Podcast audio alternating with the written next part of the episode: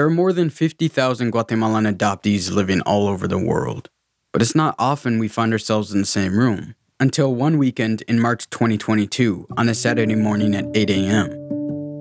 I was just barely awake, but I was getting ready to walk into just that. Fifth floor. Going down. Okay, have fun. I'll see you in a little bit. That's me and one of my producers, India Whitkin. India and I traveled to an annual meetup of Guatemalan adoptees. It was organized by this group called Adoptees with Guatemalan Roots. They started doing these meetups in 2019. And I'd always been pretty ambivalent about going into something like this, which is why I hadn't been before. Okay, I think I found it. I'm about to walk in.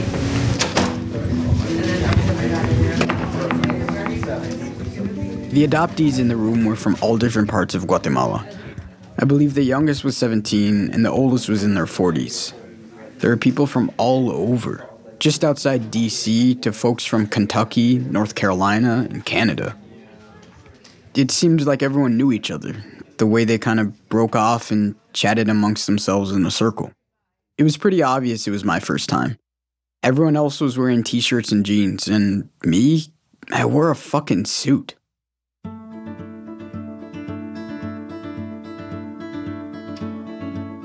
Adoptees with Guatemalan Roots was founded by five Guatemalan adoptees from the US just three years ago. As one of a handful of organizations built by and for adoptees, they've helped adoptees access documents like birth certificates or find their birth families.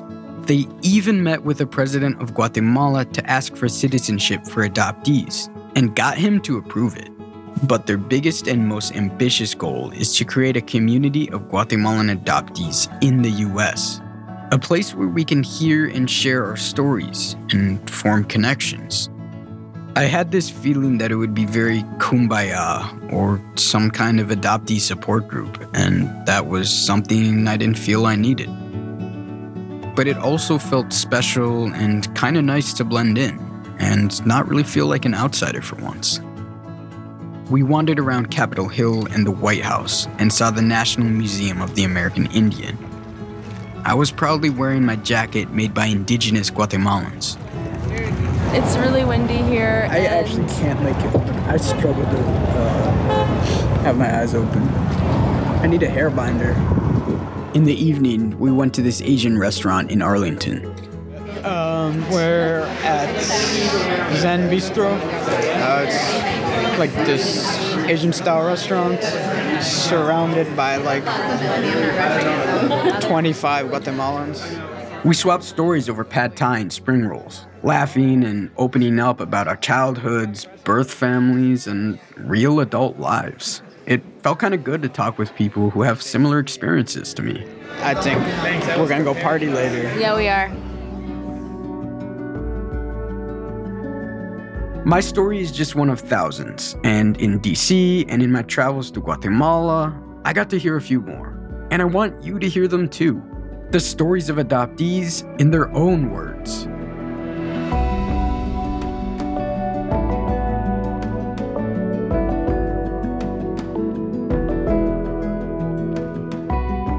From Something Else and Sony Music Entertainment, this is All Relative, defining Aa Tiko'.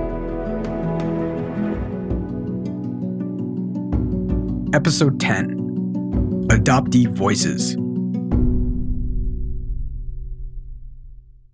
The simplest and most difficult question to answer has always been Where are you from?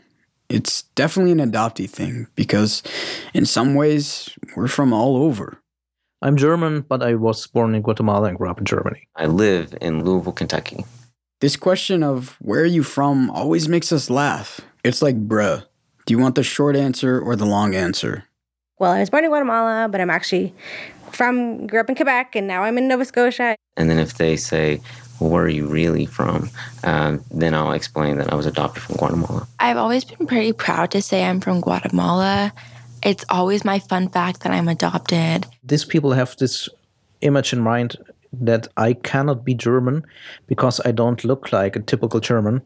So, over the past few months, I spoke to three Guatemalan adoptees who grew up and live in three different countries. They each have really unique experiences. Okay, so first I'll say, es dir? Um, I'm trying to learn some German uh, before this, so let us sprechen this kein Deutsch. Probably butchered it, but we'll see. um, Hi, Diego. Yes, um, thank you so much for uh, having me here and uh, for even learning s- uh, some phrases in German. That's Carlos Haas. I met him through Next Generation Guatemala, another adoptee organization that's more than 10 years old now. Carlos is 36 years old, and he was born in Huehuetenango, Guatemala. When he was just three months old, he was adopted by a German couple from Augsburg, a small city in the southern part of the country. I'm a historian and teaching contemporary history of 19th, 20th, and 21st century at the University of Munich. Carlos is a big history buff like me, but he's made a whole career of it as a professor.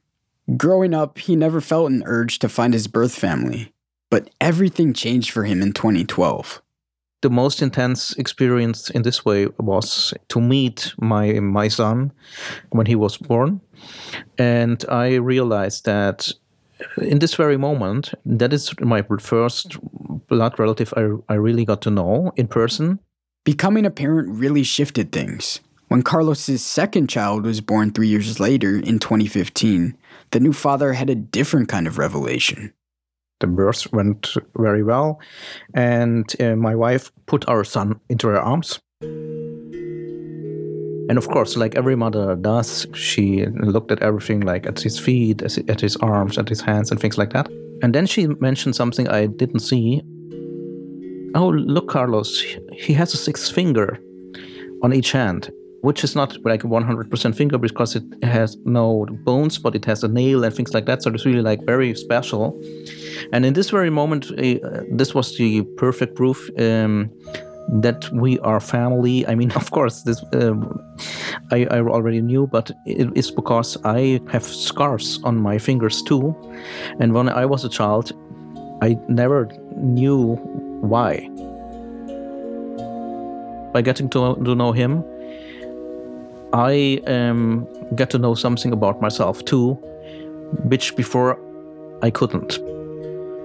I had no contact, I had no knowledge about uh, my biological family, and I had no connection with my own past. After the birth of his first child, Carlos wanted to learn more about the people who were biologically related to him. He got in contact with a Guatemalan agency that works with adoptees searching for the birth families.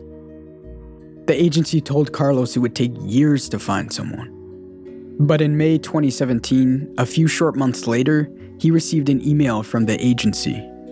They told me that they found my birth mother, who has also a six finger in both of her hands, uh, like many other family members do. But that's not the only thing, obviously, I found out.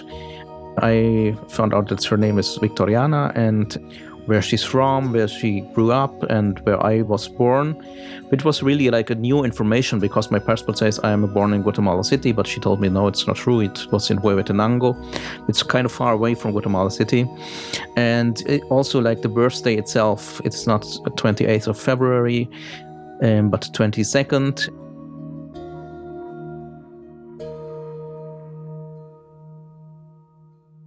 These basic facts about yourself define you in some way. So when you find out they aren't true, I think it can change the way you understand yourself. In my case, I grew up my whole life thinking I was born in Santiago Atitlan. But at 23, I found out I was really born in Escuintla. Carlos told me why his birth mother relinquished him. Uh, with regards to the circumstances of the adoption itself, um, this was like a very difficult, but in a way typical Guatemalan story. My mother grew up in a very rural area, very poor, and um, she uh, got to marry a guy when she was uh, 16, and they had several children. Um, but as you know, this was like the 60s, 70s, 80s, the time of the Guatemalan Civil War. So in the 80s, he, as many uh, people from their municipio, um, decided to go with the Guatemalan army. And one day he didn't come back. So that was a very difficult situation for my mother, as she was uh, alone, a widow with four children. So after um, two years, she met another uh, man who was much younger than her, 11 year, years younger. They were not uh, married, but they fell in love, and sh- uh, she got pregnant. And that was me. But once again, sh- she was very unlucky, and my father died during the pregnancy.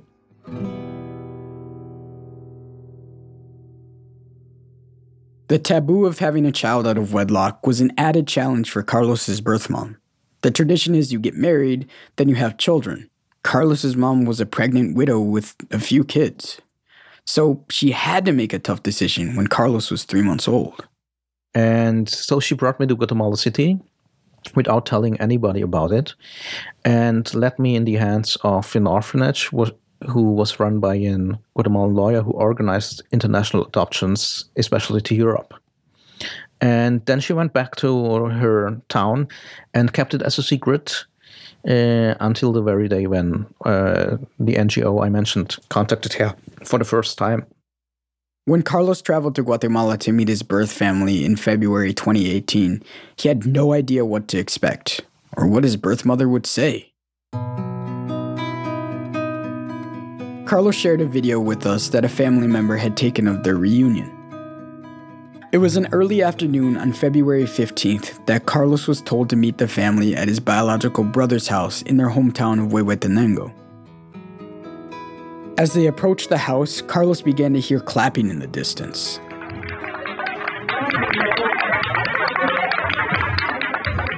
They saw a huge gathering. Balloons were hung up, firecrackers were going off, marimba music was playing, food and drinks spread out on the tables, and about 50 people standing there and clapping. For him. His mother, Victoriana, wore a long blue dress and slowly approached her son, who wore dark pants and a sweater. The two didn't spare a moment and embraced affectionately.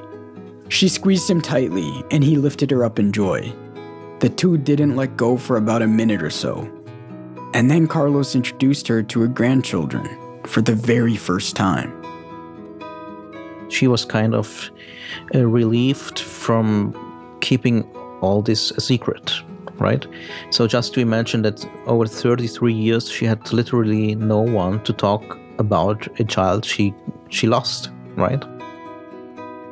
It made me feel very very happy, very like kind of complete.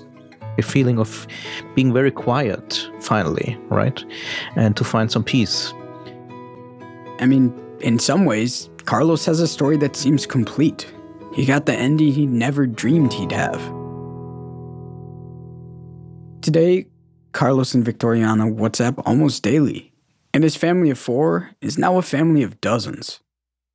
Recently, his two kids applied for the Guatemalan passports at the Guatemalan embassy in Berlin. And now they're recognized as dual citizens of Germany and Guatemala. We'll be right back. When you make decisions for your company, you look for the no brainers. And if you have a lot of mailing to do, stamps.com is the ultimate no brainer. It streamlines your processes to make your business more efficient, which makes you less busy. Mail checks, invoices, legal documents, and everything you need to keep your business running with stamps.com. Seamlessly connect with every major marketplace and shopping cart. Schedule package pickups and see your cheapest and fastest shipping options from different carriers with rates up to 89% off USPS and UPS rates. And with the stamps.com mobile app, you can take care of mailing and shipping wherever you are. Make the same no-brainer decision as over 1 million other businesses with stamps.com. Sign up with code program for a 4-week trial plus free postage and a free digital scale. No long-term commitments or contracts. That's stamps.com. Code program. In the 1970s, John Todd burst onto the evangelical scene with a shocking tale. He claimed to be a former witch involved in a then unheard of secret organization called the Illuminati and urged Christians to prepare for a violent world takeover. First of all, the number one weapon in everybody's home should be a 12 gauge pump shotgun. Hear the amazing story of one of the originators of the modern day conspiracy theory. From Magnificent Noise and Sony Music Entertainment, this is Cover Up, the conspiracy tapes. And then we do have four uh, four rooms here at El Amor. So this is our boys' room. We have a girls' room, and then we have a toddler and then a baby room. That's Kalia Guibault, who we heard in episode 8. We met her at El Amor de Patricia, a children's home in San Lucas, Guatemala. Kalia was crouching down to play with the babies and toddlers. She's the Guatemalan director of El Amor. And interestingly, Kalia is a Guatemalan adoptee herself. She wasn't at the meetup in DC, but my mom Lori and I met her on our last trip to Guatemala. Kalia was adopted when she was just five months old. She was raised in Quebec, Canada, and she lives and works in Guatemala now. But there was a time she didn't even know Spanish.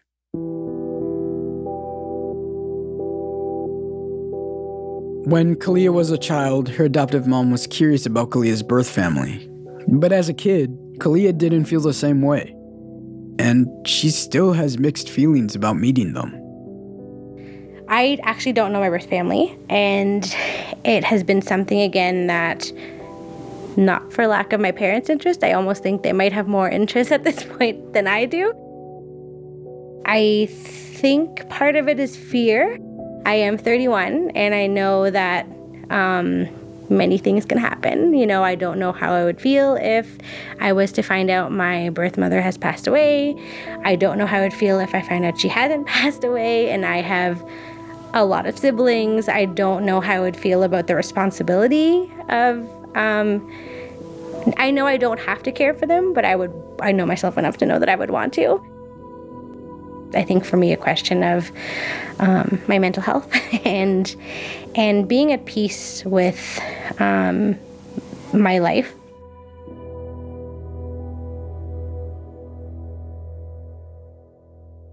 Kalia gave us a tour of El Amor. Yeah, so, like, from my understanding, you're working with domestic adoption, and how did you end up here?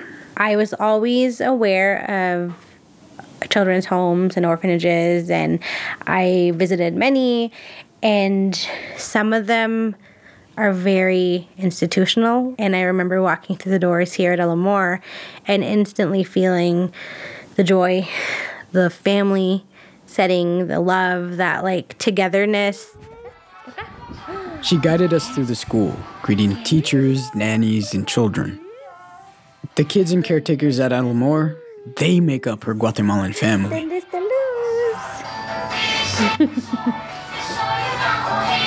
Hola. And I often am able to be the person who goes upstairs and holds this baby who's about to meet their forever family and walk down the stairs and introduce them to his or her family. And like I said, just that full circle kind of moment. I cry every time. and it's just so filling, so fulfilling. You know, I learned something seeing the process of adoption from Kalia's perspective. I realized that it's not just the birth mothers and children that go through the emotional trauma and heartache. It's everyone who cares for them. Uh,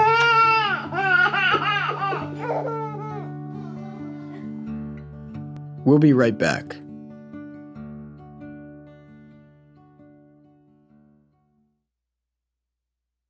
When I like go to some of my workplaces, people just assume I speak Spanish. So it's like very uncomfortable for me to tell them like, no, I don't, and then I get the judgment. That's Rachel Suiza. I met her at the Adoptees with Guatemalan Roots meetup in DC, and she's talking about an assumption I know really well. Like, why don't you speak Spanish? And it's like, well, you're adopted, so like you should speak Spanish. Rachel grew up in Bethesda, Maryland. She was giddy telling me about her college acceptances. She was just a few weeks from turning 18. She was elated about her future, but there was so much Rachel didn't know about her past. I came with a big burn and my parents had like no idea like where that could have come from. And I still have a scar to show for it. Rachel was adopted when she was 14 months old, And like many adoptees, she's moved through life with a lot of baggage from it and struggles with why she was adopted. For as long as Rachel can remember, she's been in therapy. She's digging for those answers and unlearning certain patterns. She has found regular trauma therapy works best for her, and through it, she's been able to unlock memories. Rachel learned how she got the large, dark, thick scar on the back of her left leg as a baby. They sat me on top of like a flattening iron or like a um, wrinkle iron. But when I came to the States, my legs were slightly bowed. So the doctor thinks that they left me in the crib a lot. So um, I had to, like, even for years, I like didn't know how to explain, like, there's a giant scar on my body. Like, how do I tell people, like, oh, when I was a baby, like, I was literally sat on a hot iron. So that was really hard for me to comprehend and take in.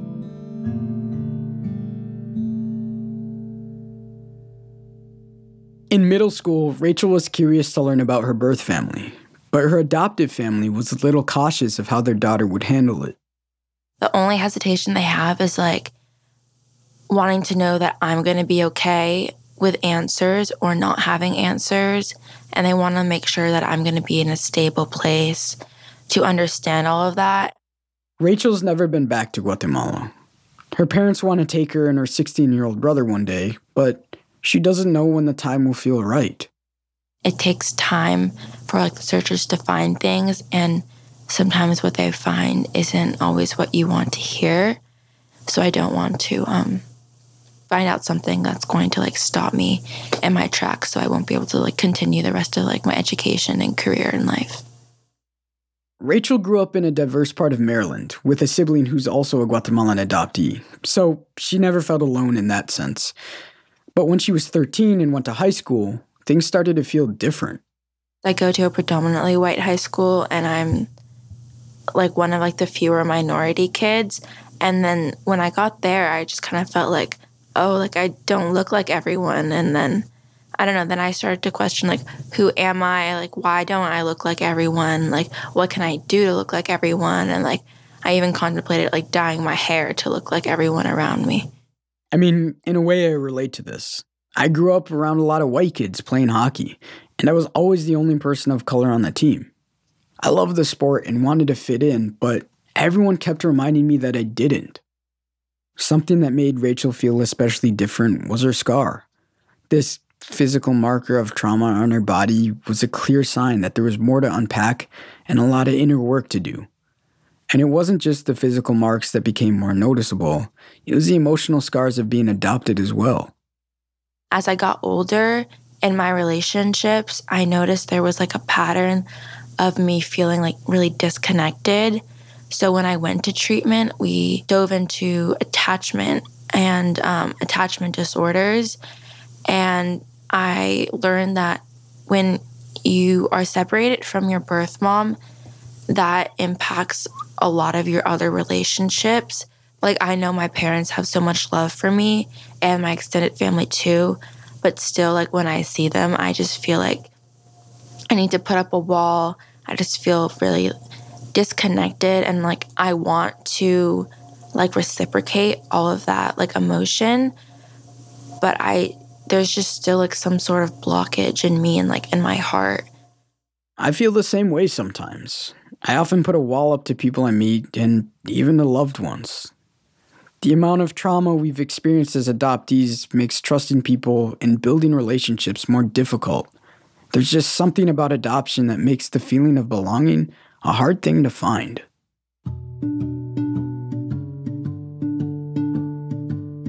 Rachel had never been to an adoptee meetup before. I could see how much it meant to her. I feel like it, it is a family and it's not just like a bunch of like people f- that are adopted from Guatemala coming together. Like I feel like this is like the spirituality and like the emotion of like having a family and having a support group. This is the moment where I felt very connected to everyone. Just being in a room full of people with questions, problems, and stories like mine was something I'd never experienced. And to my surprise, I really liked it.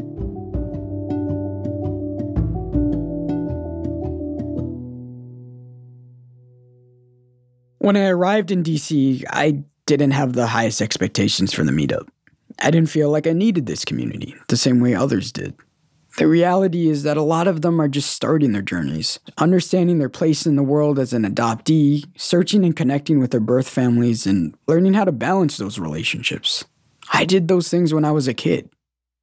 But I realized that I was wrong to dismiss it so quickly. The more I sat and listened, the more I realized how traumatic adoption can be.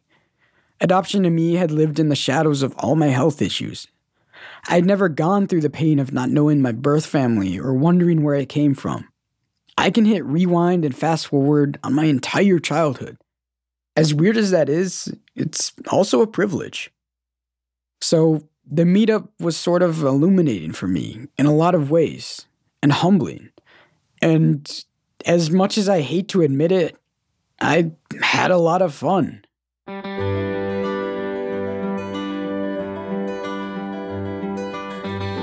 These questions where are you from? Who are you?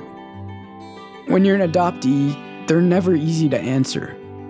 Growing up, I would say, well, I am from Guatemala, but I'm adopted.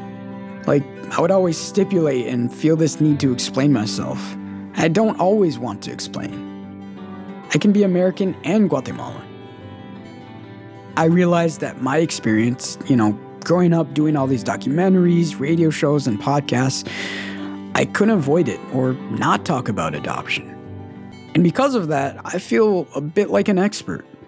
I think I can be a resource for other people dealing with these issues and their traumas. I want adoptees out there to know our stories matter.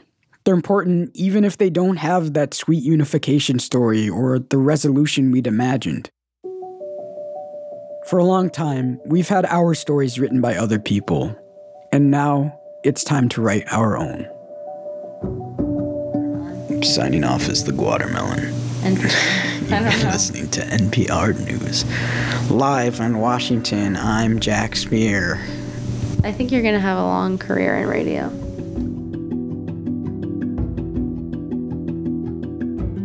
All Relative Defining Diego is a production of Something Else and Sony Music Entertainment. It's hosted by me, Diego Shikai Luke.